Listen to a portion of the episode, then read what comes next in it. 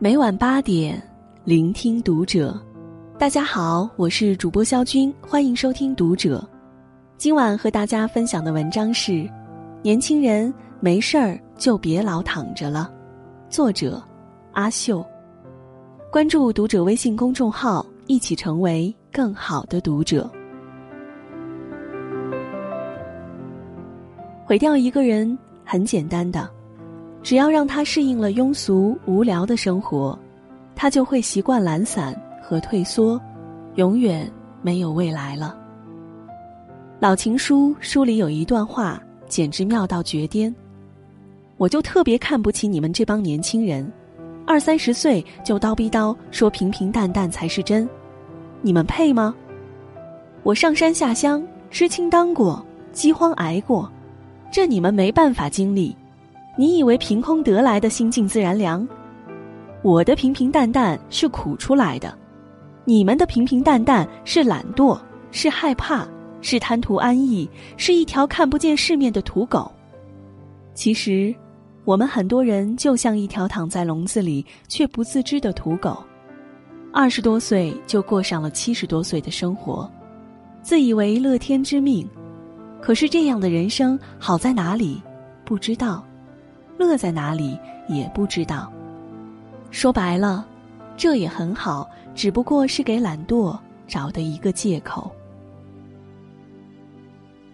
等到三十岁，再为十二块钱发愁就晚了。前几天有个读者质问我：“我就愿意做一条慵懒平淡的土狗，怎么了？你管得着吗？”其实，慵懒平淡好不好，只有你自己知道。成年人的世界里，谁会多为你费一个唾沫钉儿呢？但是我倒相信，如果有一天你让生活卡住了脖子，你会发现，如果当初多赚点钱，多学点本事，后来的生活就会如意很多。去年，我有一段生不如死的日子，除了工作和心情很 low，主要还是缺钱。那一段时间，我工资超低，还要在北京租房子，各种置办日用品。最穷的那一个月，还完信用卡，除去单位食堂的饭，卡里的钱只剩五十二块。最要命的是那段时间，我站到了抑郁的边缘，而且得了很严重的湿疹。我去空军总医院看病，尽管医生只是开了一些很简单的药。可是去交费的时候，我还是差十二块。当我把微信、支付宝里的几块钱全都加起来，也还是不够的时候，我觉得什么天之骄子、什么光明未来都不属于我的。脑子里好像只有一句话：为什么会这样？后来我好容易记起来，陌陌上有读者打赏了十六块，全提出来，才凑够了医药费。是不是听起来很不真实？但是当时偏偏就真实的让你无路可退。那一天，我才真正体验到了什么叫一文钱难倒英雄汉。我从那一刻下定决心，以后一定要拼命赚钱。那个时候，什么平淡是福，什么你若安好，通通被我丢到了一边。我最多的时候，同时开着四个专栏，运营两个公众号，还做着本职工作。整整一年，我每天睡眠时间平均只有四小时，但是第二天闹铃一响，就积血满满的起来码字。我直到今天还记得收到第一笔广告费的时候，尽管只有几百块，但是我开心的像一个白痴。因为我知道我的未来一定不会继续 low 下去了。这一年，我的月收入涨了近二十倍，虽然还是在北京买不起房，但我知道我再也不会像当年那样为了十二块钱手足无措了。我很庆幸自己在二十多岁而不是三十多岁的时候为这十二块钱发愁，早早认清了生活的真实面目。不再是一个盲目的乐观派，更加庆幸我受过的教育和自我驱动力能让我小小的翻下身。如果等我到了三十岁，我真的不知道自己还有没有离开这样生活的能力了，因为我怕那时候我已经被时间和生活同化了，越来越没有干劲儿，越来越跟不上时代，因为有了家庭，不再敢拼，敢闯。有多少人宁愿做躺在笼子里的猫狗？好多人选择现在的工作和生活，并不是因为这样做前程远大，更不是因为发自灵魂的喜欢，而是因为这样做最简单、最省力，自己懒得去做更难的选择，还要骗自己平淡是福。这样的生活跟笼子里的猫狗有什么区别呢？目之所见的只有巴掌大小，生活里只剩随波逐流，还要不断的安慰自己，好歹有口饭吃，偶尔还带点肉丝儿呢。今年回家听到 K 的故事，他从小就是学校里超一流的数学种子选手，在各种数学大赛上屡屡夺金，在我们的眼里，他从来都是那种走路带风的人，我们也都相信。未来他一定会在数学领域上有所成就，但是出乎所有人的意料，报志愿的时候，K 觉得数学不好就业，硬是选择了自己不感兴趣，但是就业不错的对外经贸专业。可惜 K 生不逢时，他毕业的那几年外贸遇冷，在职场上打拼了两三年，生活却很不如意。这时候，他又想跟其他人一样去读一个研究生，这次选择了就业较好的金融，但因几分之差没考上。在职场上和考场上打拼了三四年之后，K 觉得事业单位也不错，收入稳定且工作轻松，花两年考上了家乡县城的事业编。毕业十年后，当年那些曾经成绩尚不如他的同学。要么已经从国外深造回国，在大学执教，成了系里最年轻的教授；要么是坚持在本领域深耕，在圈子里小有名气。可是 K 两年之后发现，事业编制的生活也不像自己曾经想的那么惬意，工资低且工作累，成长也很慢。他拿着父母给的二十万结婚生子之后，发现人生目标。却早已不见了。有好多的道路，最初看起来好走，但是未来往往因为走的人多了，竞争和压力反倒更大。可是有好多少有人走的路，最初看起来艰难无比，但是未来竞争少，压力小，会让你越走越顺畅。管他什么英雄好汉，一躺下，雄心壮志。就没了。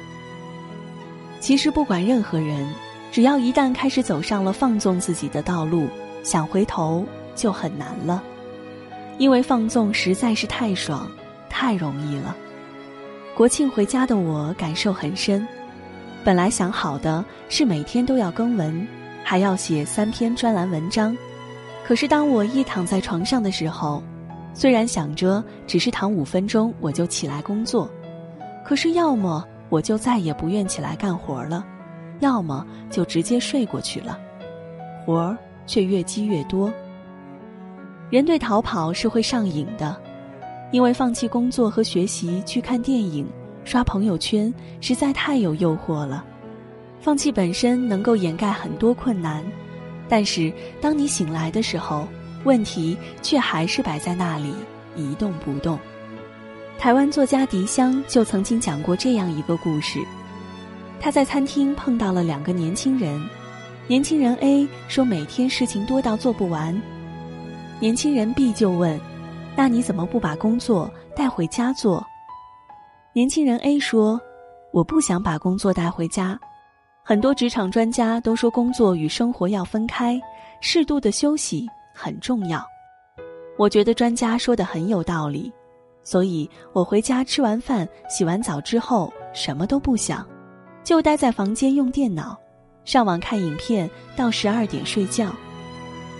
年轻人 B 也跟着附和，没错没错，我最喜欢坐在沙发上看电视放空，再不然就是打开计算机上网。不过很奇怪，明明什么也没做，随便混一下就不知不觉快凌晨了。每天都发誓要早睡，结果最后还是搞到三更半夜。其实想想，好多人的下班生活，大家的生活经验几乎千篇一律。我们下班之后，宁愿躺在床上刷手机、看综艺、玩游戏，也不愿意去规划人生、去学习、去工作。明明正当年富力强，却成了不能思考和拼搏的僵尸。这样下去，你也只能越来越成为一只无头苍蝇，自己觉得自己非常辛苦，但只是日复一日的浪费时间，最后。一事无成。三十岁后你会站在哪里，取决于二十几岁的你做了什么努力。前几天我搭滴滴顺风车，司机师傅一直在跟我抱怨，社会上升渠道在收窄，普通人弯道超车的机会越来越少了。我告诉他，其实人生就跟规划出行是一模一样的。当你做出决策之后，就不能反悔了。你坐的车会把你带到什么地方？路上还会遇到什么样的人？什么时候会堵车？会不会遇到车祸？会有太多太多的因素影响着你能走到哪里。真正决定你能不能到目的地的，是你在此前做出的一个又一个的努力。比如两个人同时出行。有的人精心规划线路，仔细的查阅实时地图，选择最快且不堵车的方式出行，努力的在车上读书、工作，十年八年过去，进步神速，早早的到了自己的目的地。可是有些人就不一样了，他们只是漫无目的的出发，别人上车他上车，别人下车他下车，上了车就发呆。睡觉，同样是十年八年过去，他们丝毫没有寸进，还在为我们从哪来到哪里去的基本问题而烦恼。但是当大幕落下的时候，后悔就来不及了。当你再回首前尘，想起时间和人生不能重复的时候，希望你能想起我最初跟你说的那句话：年轻人。没事儿，就别老躺着了。